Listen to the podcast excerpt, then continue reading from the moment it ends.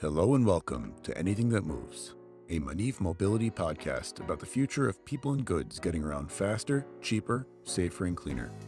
I'm your host, Mayor Dardashti. Before we get started, the team at Maniv wants to hear from you.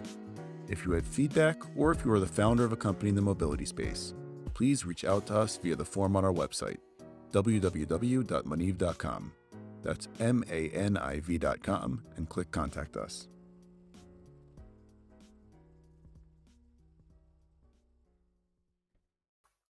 Hi, I'm here today with Loan Midescorvier from Valeo.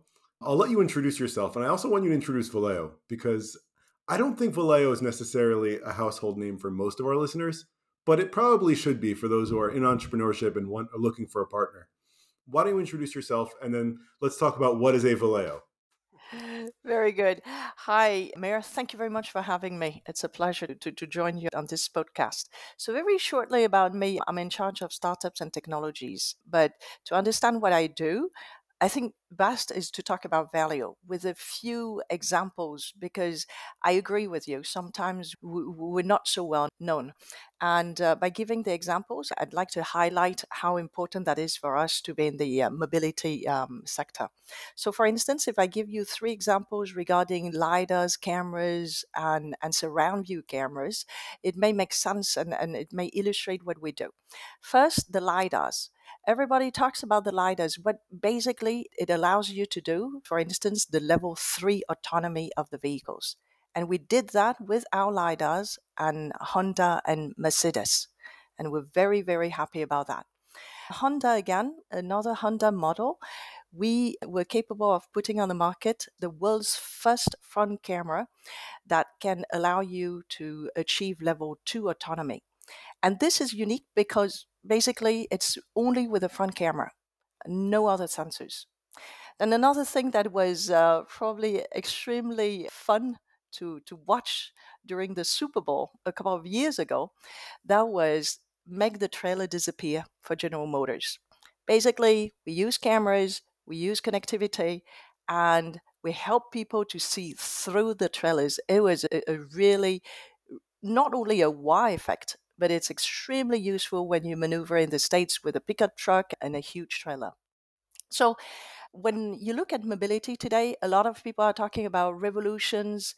That's true. We prepare something that is cleaner, safer, more autonomous, more connected. And I think you and I, or all the users, what we all want to have is something tailored to our needs. And this is extremely demanding for the industries. And when we look at the industries and how Valeo position itself, basically we're there at all the revolutions and we managed to anticipate the revolutions because we had in hand and still develop technologies and industrial leadership. For instance, for vehicle electrification, ADAS, um, lighting, interior intelligence. And this is extremely difficult because you have to bring together the people, the industries, the hardware, the electronics, the software. And what people want is a, a, smart vehicle that gives you a unique user's experience. But what, what they care about is that you put to work all the expertise that you have. And in terms of expertise, Valeo is the world leader in electrification of powertrain systems. We're number two in thermal management systems. And this is extremely important because you have to manage the performance and the range of electric vehicles. You don't want to be stranded somewhere and you don't want to be worried about, am I going to make it from point A to point B? And this, um, we prepared that for quite a few years. And you have heard about the announcement with uh, Valeo and Siemens. And this is what we have been preparing to be well positioned for the acceleration of electrification. Then and when uh, you look at the autonomous vehicles, I gave you the examples of uh, Honda, Mercedes, but a few figures so that you realize how well positioned we are. When you look at a car that is new and that comes to the market with ADAS systems, one new car out of three has Valeo ADAS technologies. In those cars, basically, where the eyes, the ears of the cars, but we also have the brains uh, because we have the range of sensors that go from ultrasonic sensors to cameras, LiDARs, radars, and so on. When you look at the car, it's also very important to have that emotion. And the emotion can be carried out through the style. And we are recognized as a world leader in terms of lighting when you have that special signature that you can see during the, the day, but at night also, we are extremely well positioned for that. And when you look at the future with the new technologies that you have in the lighting systems, you can also do road markings like have something written on the road with the light systems and it's it, it's amazing what things uh, can do. We're definitely a, a, tech company. People sometimes see us only as the tier one and in the automobile industry. But the truth is that we work with the OEMs and we also work with the uh, new mobility players and we work on new forms of mobility. You've seen um, the recent news about the, the e bikes as well, low speed electric vehicles, shuttles, droids, robo taxis.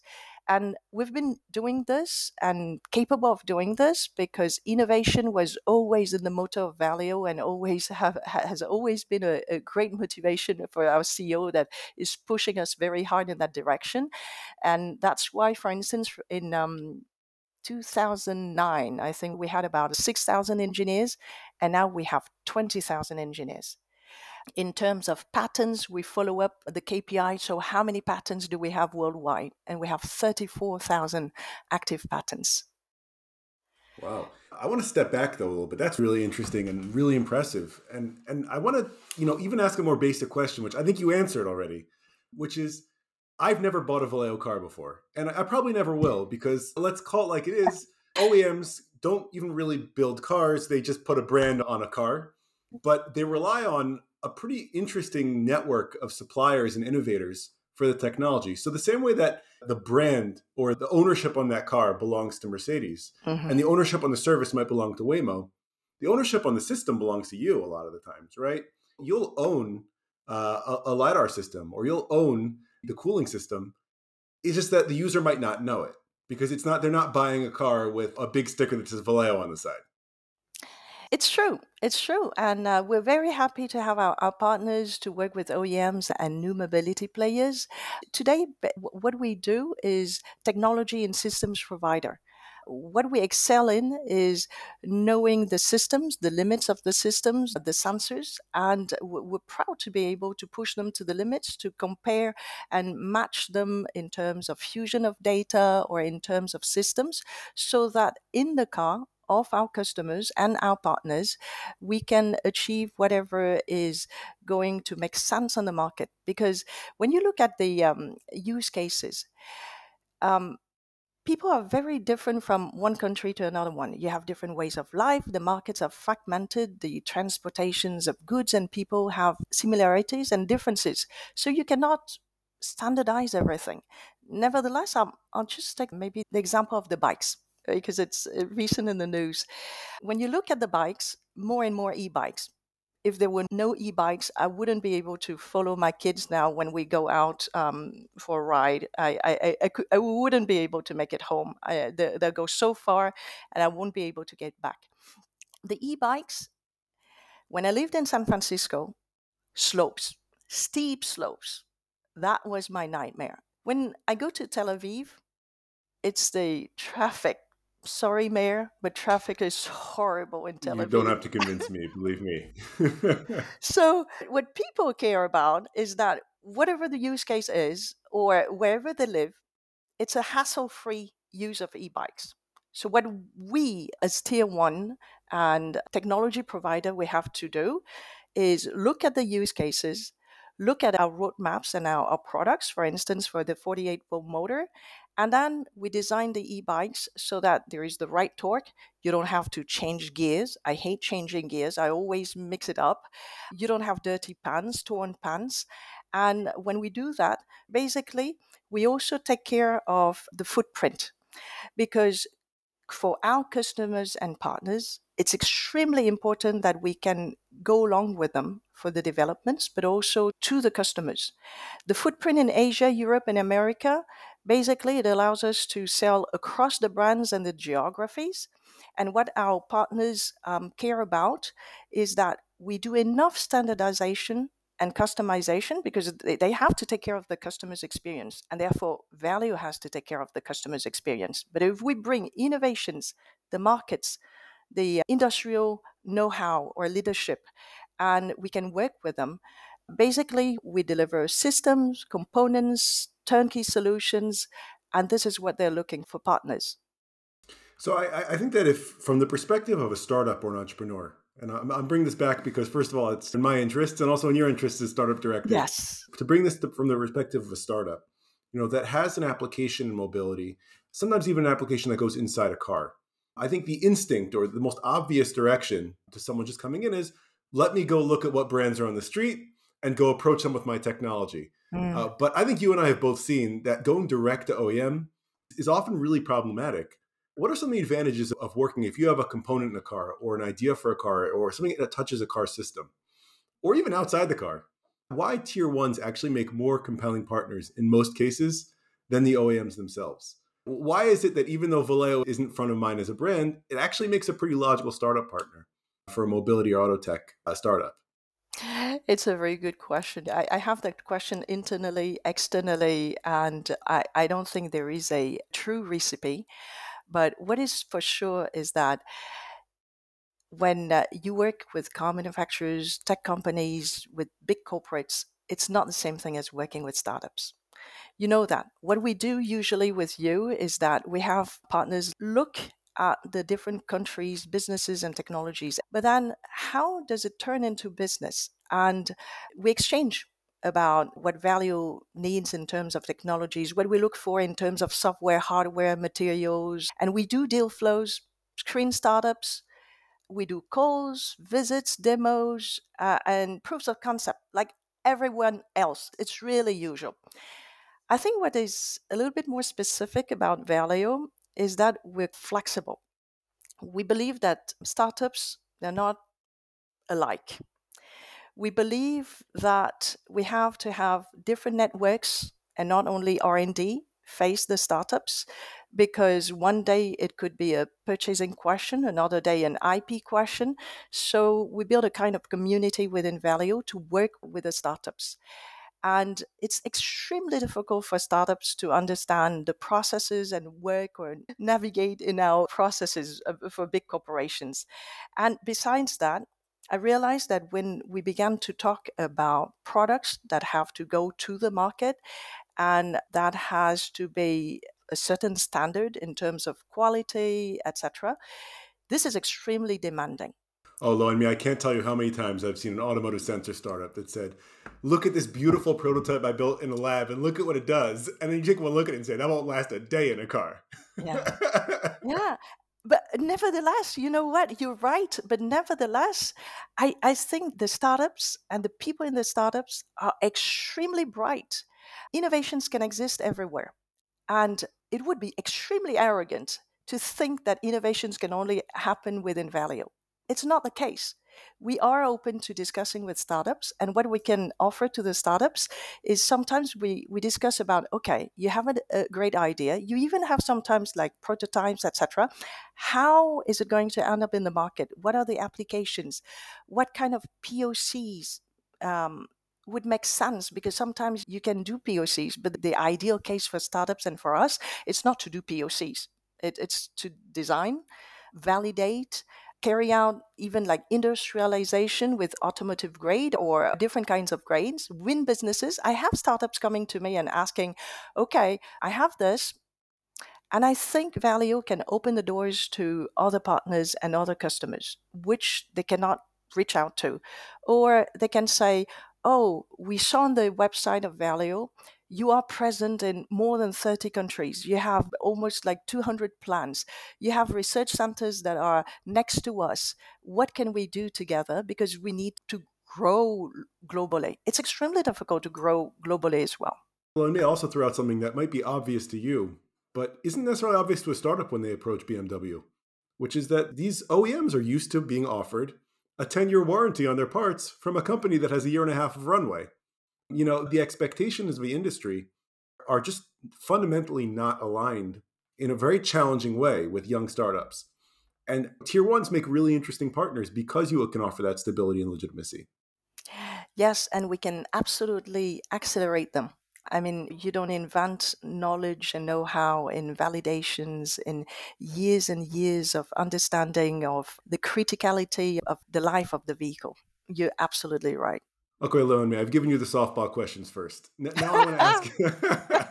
you, you chance to talk about Valeo. Don't scare me. I, I, I, want to push a couple buttons now, and, and I know these are things that you've thought about because these things we've talked about.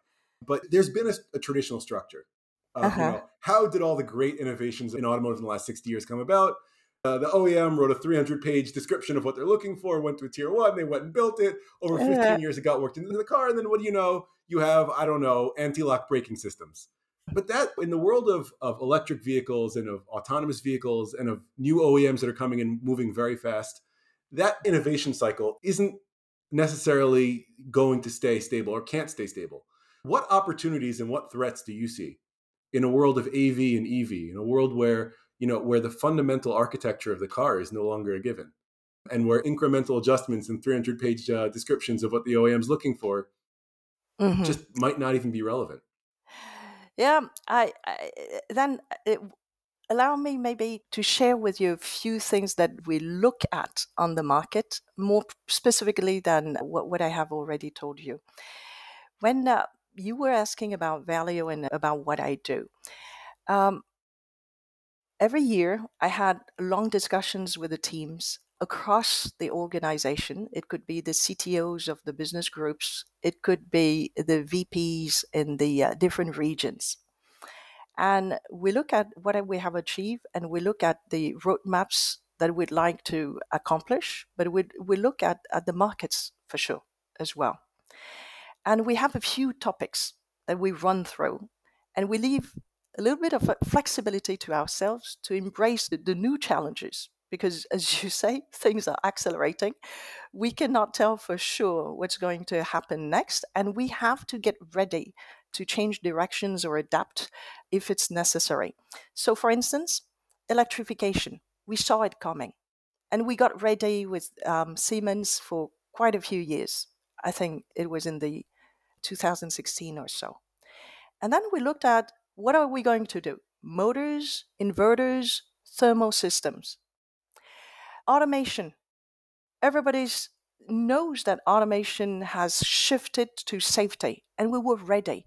But then suddenly you have an acceleration in connectivity and in users experience. You, you hear a lot about people that want uh, the same users experience as, as your phone. You want to take care of your well-being your health. And when you have a, a vehicle that is going to move autonomously the first rush was to make the vehicle move autonomously. But after that you wonder Yes, they can move autonomously if their eyes and ears that are the sensors can be clean or eh, wiped. And we had the second rush that was, oh, do we have those systems ready? And actually, having that in house allowed us to have that and, and anticipate that the software side, the hardware, and, and, and the systems. So, what is extremely interesting is, is the complexity. You asked the question, for instance, about uh, how are we going to see ourselves in that relationship with the OEMs, for instance. Let's take the example of EV among all of these examples. We did calculations for sure, and we saw that in the um, e powertrain market, we saw that kind of vertical integration but even though with that vertical integration, we calculated, we analyzed the situation, and 40% of that market will remain accessible to tier ones. I told you e motors, inverters, onboard chargers, DC DC converters. And the beauty of, of it is that the market is going to be multiplied by four by then. So it's just tremendous. And then we discussed with our partners with the OEMs, and they said, in the in-source part, anyway, I need your support for the subsystems. To illustrate that, I'll give you the example of Volkswagen, the MEB platform. Extremely important at Volkswagen, where Valeo Siemens is providing the inverters for both the front and the rear axle E drives. We had some other discussions with OEMs for active parts in e motors. Same thing. They're coming to us to ask for their active parts. So the conclusion that we had on our end is wow, business opportunities because basically what is maybe specific about Valeo is we try to be extremely agile on our supply scope. And the difficulty for us is we look at the diversity, we have to standardize, and we have to keep under control our cost. That's the challenge now. You mentioned the V word, which is vertical integration. I didn't bring it up, you brought it up, so I can't be blamed later. And I'm going to bring up the T word also, which is the classic example is look at new OEMs like Tesla. Mm-hmm. And at least on their public face, and I, I think there's a little bit of a bluff here they're claiming to be much more vertically integrated. And I saw a report recently that 70% of their parts are still coming from outside the organization. And for all their talk of vertical integration, it's really just they're vertical, but they are vertically integrating a lot of core systems. So they are building their own motor, they're doing a lot of their own work in batteries, and a lot on the software side, obviously. Assuming, and I, I think this is a fair assumption, that not just Tesla, but new OEMs take a bigger chunk of this market. Do you think that changes the dynamic between how an o- a new OEM works with an established tier one? Do you, do you see that as an opportunity, a challenge, or both? Today, I'm going to give you an example of different use cases, and then I'm going to answer your question. When I had some discussions with some governments, like uh, in, in Asia and so on, they said to me, uh, "Look, there's more urbanization. The po- population is aging." So, one situation that may happen is that we're all going to live in the cities with our, our children, our, our jobs, etc. But the grandparents are going to live far away because they want space, they, they, they, they want a house, but they miss the children and they will use shared vehicles, autonomous electric shared vehicles. And during the day, they come and, and visit the grandchildren or even on a strike day or on a bad weather day, you're stranded and they need to take care of the grandchildren. Imagine that they come to your house, and then after that, the car is not sitting idle. It's going to go and take care of all the grandparents, or even it's going to take care of goods during the day. And at night, when you sleep, you're going to, it's electric. The vehicle is electric, it continues to work no noise, and it can even be connected and it knows where it goes, where it is compared to the other vehicles. It doesn't need to switch on the lights, so energy saving, less traffic jams even during the day. So it may be even easier for me to move around in, in, in Paris, not be stuck behind a, a, truck. Good luck with that. I'm not optimistic about any of these cities in terms of traffic. so the the point is today this is a, a societal revolution. Autonomous driving and electrification, uh, th- that is bringing huge changes in mobility. And if there is yeah, a kind of uh, huge societal revolution, it means that there are new value chains, new business models, new services. And it's extremely complicated, and therefore it's a work of the whole ecosystem. I don't think anyone, any company can do it alone. I think it, it, it has to be a, a whole ecosystem's effort going from the cities to the OEMs to the insurance companies to the tier ones to the basically today we we discuss more about partnerships. Because one day you can be a partner on one thing you can be potentially a customer a, a tier one and and even sometimes a competitor uh, and it's a whole effort to change or to benefit from that revolution I, I think that you puts you in a, in a pretty interesting position though because you can think of each uh, automaker or each manufacturer has a total view over its own product you have you can see top down the entire value chain of its specific product. You can look across products. If you're providing thermal systems, or even let's talk about e-motors, because I think this is one of the most interesting things Valeo has done in the last year or two, is you can take a, a product, you could say, I know how my motors are being used in hybrid vehicles and in electric vehicles and across OEMs. And you, you might even be able to see a new market for that same product just based on having seen that system in use across several products. do you think that gives you any kind of? And I, am sorry for lobbing a softball here. I just think it's so interesting what you're doing with e-bikes. Can, you talk a little bit about what you're doing with e-bikes and and and listen, e-bikes are a little bit of a personal obsession with me and other members of the team also. Mm-hmm. Um, partly because uh, it's such an inefficient supply chain as it stands now. Can you talk a little bit about the opportunity you saw there? And I guess yeah. I'm, I'm leading the witness here because I really want you to talk about e-bikes and e-motors, but why it makes sense for someone who's traditionally an automotive player to get into a new supply chain, a new value chain in, in e-bike motors? Absolutely. Basically, of many good reasons. That question is very interesting because we asked that question ourselves many times. And we took advantage of the fact that we saw with our, our footprint, we saw different kinds of micromobility emerge. We were approached, and we approached also some key micromobility players, and we realized that we had the technical know how and the potential to manufacture, customize, but also keeping a standard within our uh, 48 volt motors. So I told you about the e-bikes, but the, the, the reason of e-bike is not only e-bike. You could put that in the Ami, that very small car that you can buy at the bookstore. I, I, I was myself extremely amazed when I, I saw it personally at the bookstore, I was like, wow, there is a 48 volt motor of Valeo in the e bikes and in that car. Can I just can I just note yeah. this is how broken the e-bike supply chain is. That cargo bikes regularly retail for over 10,000, 15,000 euro. The Citroen Ami is 6,000 euro and sold in a bookshop. Anyone who's listening from a cargo bike startup that wants to sell me another 15,000 euro cargo bike, just go buy an Ami.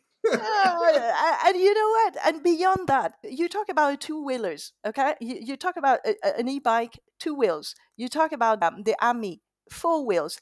You can talk about three wheelers in India, okay? And this is what triggered a kind of, wow, that's interesting for us. That's extremely interesting. And you're right. Having that view across the different countries and the different customers, that allowed us to consolidate not only the understanding, but a kind of plan. And I think it, for, for the teams, it's extremely motivating. I can see how they react to the different use cases, how they can adapt the systems, and how they can discuss across the borders about the opportunities. It's, it's really great. If you have any sway with Citroën, you want to convince them, you want to convince Stellantis to bring the, the, the Ami to Israel. They have their first customer here, but don't tell my wife. um, I have a more of a meta industry question, and I don't know if you're the right person to ask, but I'm asking anyone who will let me ask them, which is I think that the traditional automotive industry has reacted with different levels of alacrity or with different levels of speed to to different challenges. And we can debate whether they were early or late, but European automakers noticed early on that batteries were going to be a problem, and they went and launched JVs and they even bought startups. And all of the major European players now have some kind of battery effort. We can argue if they were early or late because Tesla did it first, but it doesn't matter. They saw the problem, they went, they tried to solve the problem with some kind of combination of in house partnership. They now have a bigger problem, even if it might be temporary, which is silicon, uh, chips, that the entire industry is at a standstill because they can't get their hands on the chips they need. Do, do you think that there's a world where tier ones and automakers get more involved in the chip business the same way that they got more involved in the battery business? Or is this a problem that is just going to have to be solved from outside the automotive industry? Yeah, it's a, a tricky question. It, it is true. When you look at the situation for the supply chain today, it's a challenge. It's a real challenge. You look at all the industries, no one would have thought that uh, it would happen. And all the industries have currently to review, readjust, fine tune, I think, the best practices or redefine the ways to work together. At Valeo, it, was very difficult, but having the discussions with the teams that carried out the deliveries and made sure that we deliver all the customers and Valeo delivered all the customers without interruption last year and so far and this basically it was an extraordinary teamwork across the organization and this is despite the chip shortage. We even had thanks from some of the customers, and uh, some customers were even very curious about how we could do that and so on. But basically, it's management of how to find the solutions. And it's very dependent on the different corporations. We manage to do that with our ways of doing business. I believe we are among the top five buyers of electronics in the world. So when the chip shortage was announced, we were like, everybody has to work on this. And we managed through it. We didn't stop any production line. So I, I, I guess it's very specific to one company to another one. It sounds like you're describing a lot in terms of you know being able to triage these products and triage the supply chain and and rally internally. Do, do you see structural changes happening because of this in the industry? Do you see either the consolidation of the architecture of these chipsets of these electronic components that have fewer chips or do you see partnerships with chip makers to more closely tie in the the supply chain or is this ultimately i have to be honest with you i asked this to a different tier one and they looked at me and smiled and said, TSMC is more likely to buy VW than VW is to buy TSMC. so this is the scope of the problem is just too big for us to handle uh, structurally. Do you do you agree with that? Is this structurally just going to have to be treated as a force majeure, like as an external event, and you have to rally internally, or are there things that you think that automakers, whether or not Valeo does it, that some players in the industry are likely to actually go and take steps to to change either the design structure or the supply structure in the so, long term?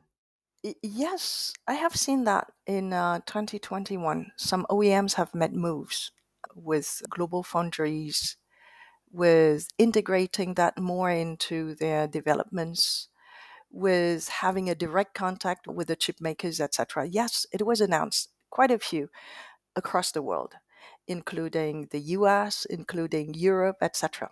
It's true and there are the moves as well in terms of other players. But I also see people that are saying, you know what?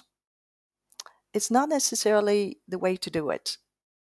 The chip makers are very good at what they do. I'm very good at what I do.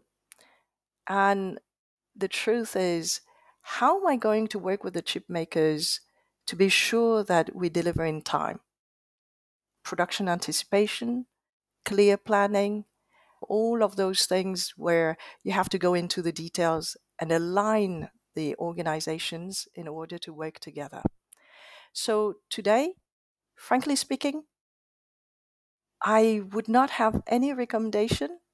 I I have seen two trends, and there are two trends, and I believe that it's really depending on what a company's strategy is, its footprint, its products, product portfolios, but, uh, but also customer portfolios and partner portfolios, and how you work with those partners. It's very intimate and it's very special when you deal with, with, with such a, a, a chip shortage.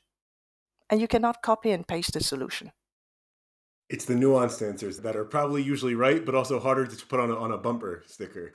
You know?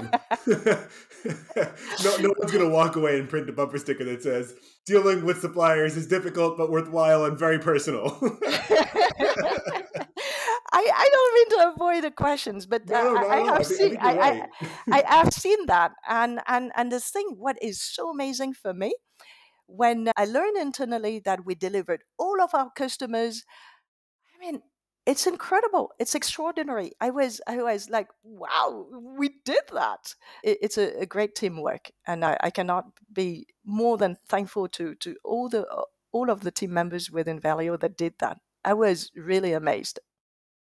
On the topic of being thankful Loanmi, thank you so much for your time. It's always wonderful to see you. Hopefully next time in person. I think we'll have an occasion in may so hopefully next time in person and uh, really thank you for your time and insights it was very nice talking to you as usual. I had a lot of fun. You tried to narrow down on difficult questions, but I, I really enjoy it. And yes, for sure, I, I, will go to the events in Israel, and I'm, I'm looking forward to meeting you in person again. And if you are a startup out there that is looking for an automotive partner, First of all, you should find out what a tier one is if you don't know. And if you know what a tier one is, you should look for Valeo. Lo and Me is very good at what she does. Thank you so much, Meir, and you too.